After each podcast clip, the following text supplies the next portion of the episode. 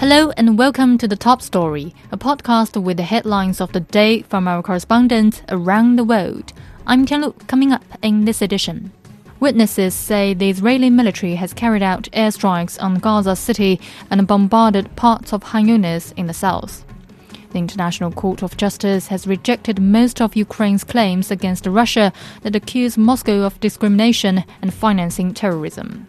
And the CEOs of Meta, TikTok, X, and other social media companies are facing tough questions at a U.S. Senate hearing over their efforts to combat online child abuse. We start in the Middle East.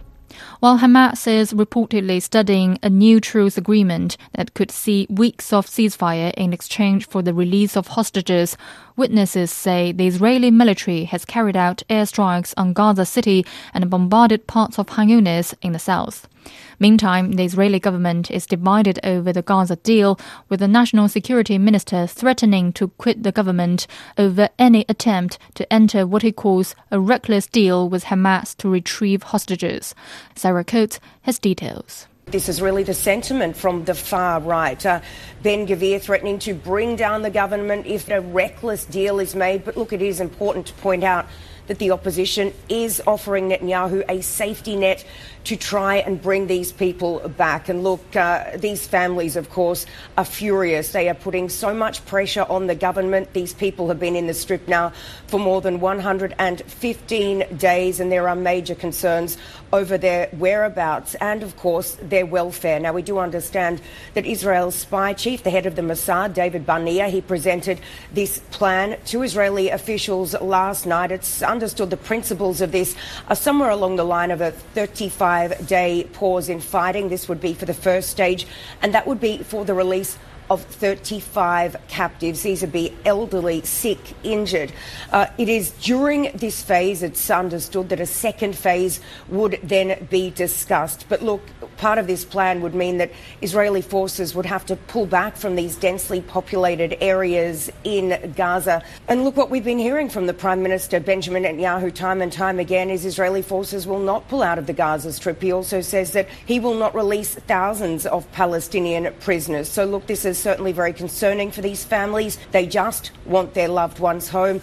And Netanyahu has reportedly said to these families, I will not okay a deal that harms Israel's security. He says he is working on a deal, but not at any price.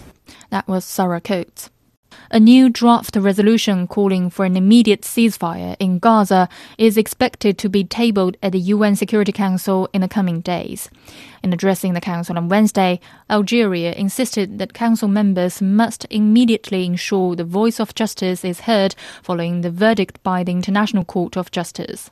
Earlier, the court at The Hague ruled that Israeli forces must avoid committing genocidal acts against the Palestinians after South Africa brought a case against the country. But the United States is saying that conditions for a ceasefire are non existent. Jody Jacobs reports from New York.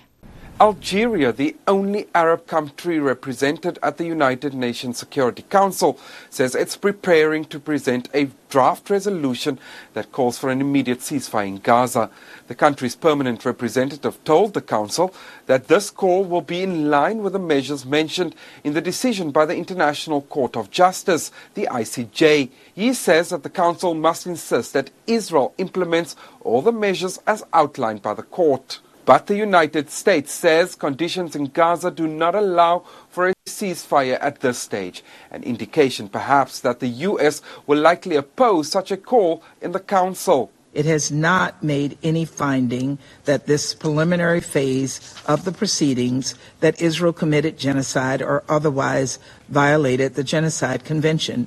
And indeed, the United States continues to believe that such allegations are unfounded and that rather than try and will a ceasefire into existence when the conditions to sustain it, unfortunately, don't exist. We must instead work toward a durable solution to this conflict through the hard work of on the ground, relentless diplomacy. The Palestinian permanent observer to the UN, Riyad Mansour, at another meeting on Palestine here at the UN headquarters, said that once a ceasefire is accomplished, they will call for full membership at the United Nations and then call on the General Assembly to convene an international peace conference to achieve a two state solution. Israel says it remains committed to mitigating civilian harm in Gaza and will continue to facilitate humanitarian aid according to international law. It says it is confident confident that South Africa's claim of genocide will be rejected by the ICJ at the next phase of court proceedings. Meanwhile, South Africa, which led the charge at the ICJ, insists that the Security Council must immediately outline measures that it will take to enforce the court's ruling. Should this fail, South Africa says it will approach the General Assembly, which has previously voted in favor of a ceasefire. That was Jody Jacobs at the UN headquarters in New York. Now turning to Europe. The International Court of Justice has rejected most of Ukraine's claims against Russia. Kiev had accused Moscow of discrimination and financing terrorism. The ruling comes as Ukraine and Russia conducted a prisoner swap on Wednesday, just a week after Moscow claimed that Kiev had shot down a military transport plane carrying Ukrainian prisoners of war over Russia's Belgorod region. Megumi Lim has more from Kiev. Earlier on Wednesday, Ukraine and Russia conducted a prisoner swap just one week after a previous exchange was halted when a military transport plane, which Moscow claims carried Ukrainian captives, was shot down over the Belgorod region. Russia and Ukraine said around 200 prisoners were swapped, but the two sides disagreed on the exact figure. Kiev said 207 captives had returned home, while Moscow said exactly 195 prisoners were exchanged from each side. The swap comes against the backdrop of a potential shakeup of Ukraine's military command. Several media reports this week said Ukrainian President Volodymyr Zelensky had asked Ukraine's top general Valery Zaluzhny to step down. Zaluzhny refused to do so and remains in his post, but the future of his career is in question amid ongoing tensions between him and the president. Now, the Kremlin said on Wednesday it was monitoring the situation, and its spokesman Dmitry Peskov attributed the potential shakeup to Kiev's regime having problems thanks to the success of Russia's special military operation. That was Megumi Lim on the Russia Ukraine conflict in the United States, following up on the drone attack that saw three U.S. troops killed in Jordan over the weekend, Washington has pinned the blame on the Iran backed Islamic resistance in Iraq. But Iran has denied any involvement and threatened to respond should the U.S. harm Iranian interests. Meantime, U.S. forces have stepped up their offensive against the Houthi group in Yemen, while the Houthis say they've launched a fresh attack on a U.S. vessel in the Gulf of Aden. With the unrelenting conflict between Israel and Palestine, the United Nations says Gaza has been left uninhabitable. John Gambrell has more.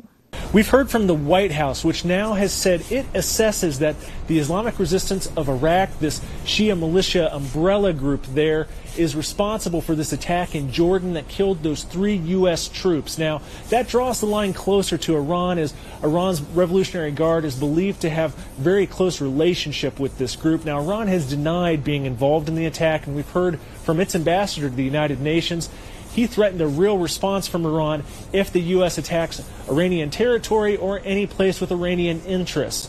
All this comes as there's been sort of this growing concern over a regional escalation as Israel's war on Hamas and the Gaza Strip continues.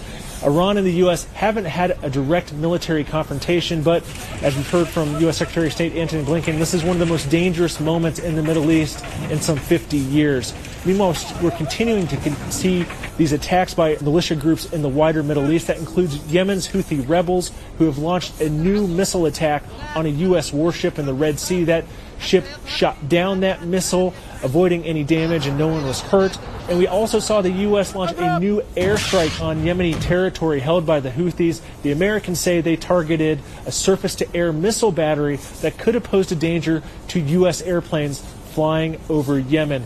Meanwhile, there's still continued work on a proposal to have a new ceasefire.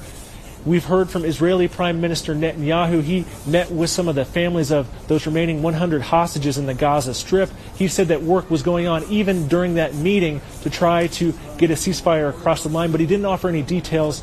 What we know right now is the proposal that's before Israel and Hamas is for a two month sort of phased ceasefire that would see those hostages released in exchange for an unknown number of Palestinians held in Israeli prisons, as well as more aid going into the Gaza Strip. But even getting aid into the Gaza Strip remains difficult.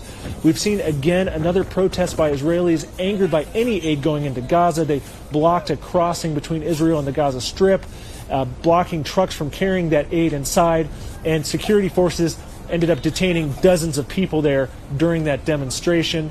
Meanwhile, the, the concern about aid is growing wider. We heard from one UN official who was speaking at the United Nations. He said that there just wasn't enough aid going in, that people in Gaza are facing temperatures in the single digits at night with localized floodwater still from these heavy winter rains we've seen. Some people in makeshift shelters, others in tents outside trying to just survive the elements. And this official acknowledged that what's going into Gaza is just grossly inadequate for those people in need.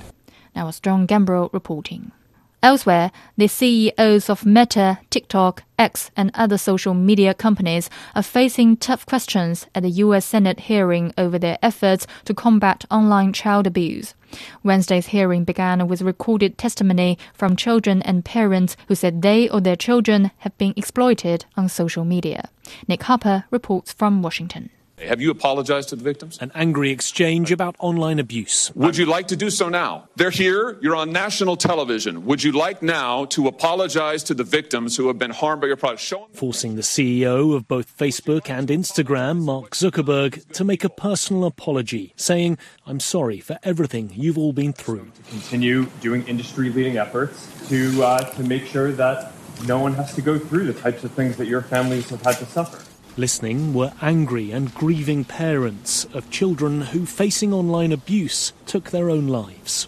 The CEOs of Meta, TikTok, Discord, Snap, and X testified on their efforts to protect children on their platforms. Keeping teens safe online requires a collaborative effort as well as collective action. We share the community's concern and commitment to protect young people online, and we welcome the opportunity to work with you on legislation to achieve this goal. Bad things can still happen when people use online services. That's why we believe that people under the age of 13 are not ready to communicate on Snapchat.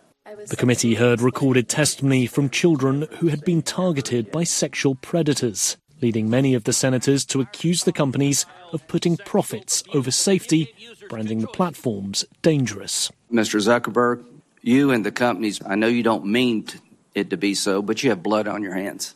You have a product that's killing people. Congress has previously discussed laws to hold tech companies accountable for online child sex abuse, allowing victims to sue. But so far, none of the proposals has become law. And Wednesday's hearing, despite the lawmakers' outrage and the CEO's promises, offered no quick fix to keep children safe online. That was Nick Harper reporting from Washington. Turning to China, the Chinese Ministry of Finance has reported on the country's fiscal revenue and expenditure for the full year of 2023. The ministry says the general public budget revenue increased 6.4% to exceed 21 trillion yuan, or about 2.9 trillion US dollars last year. Zheng Chunying has details. One of the key messages that benefiting from the economic rebound and the introduction of uh, the large-scale value-added tax refunds in 2022, China's fiscal revenue witnessed a uh, increase in 2023. The national general public budget revenue exceeded 21 trillion yuan last year, and that is an increase of over 6.4 percent year on year. And when it comes to a local perspective, income generated in the uh, eastern, central, western, and northeastern regions, they all increased by 6.7%, uh, 6.8%, 10.7%, and 12% respectively. And all uh, 31 provinces recorded positive fiscal revenue growth. And also this year, China's finance ministry said it would continue to look for more ways to bolster domestic demand and help the world's second largest economy regain its momentum. Uh, so the ministry said that the country's budget deficit would be maintained at quote unquote a certain level in 2024 and added that the authorities would continue to set what it put as an appropriate quota for new special local government bonds. And that is a key source of infrastructure investment. And that way, overall government spending would increase, and the finance ministry says uh, that would play a better role uh, stimulating domestic demand.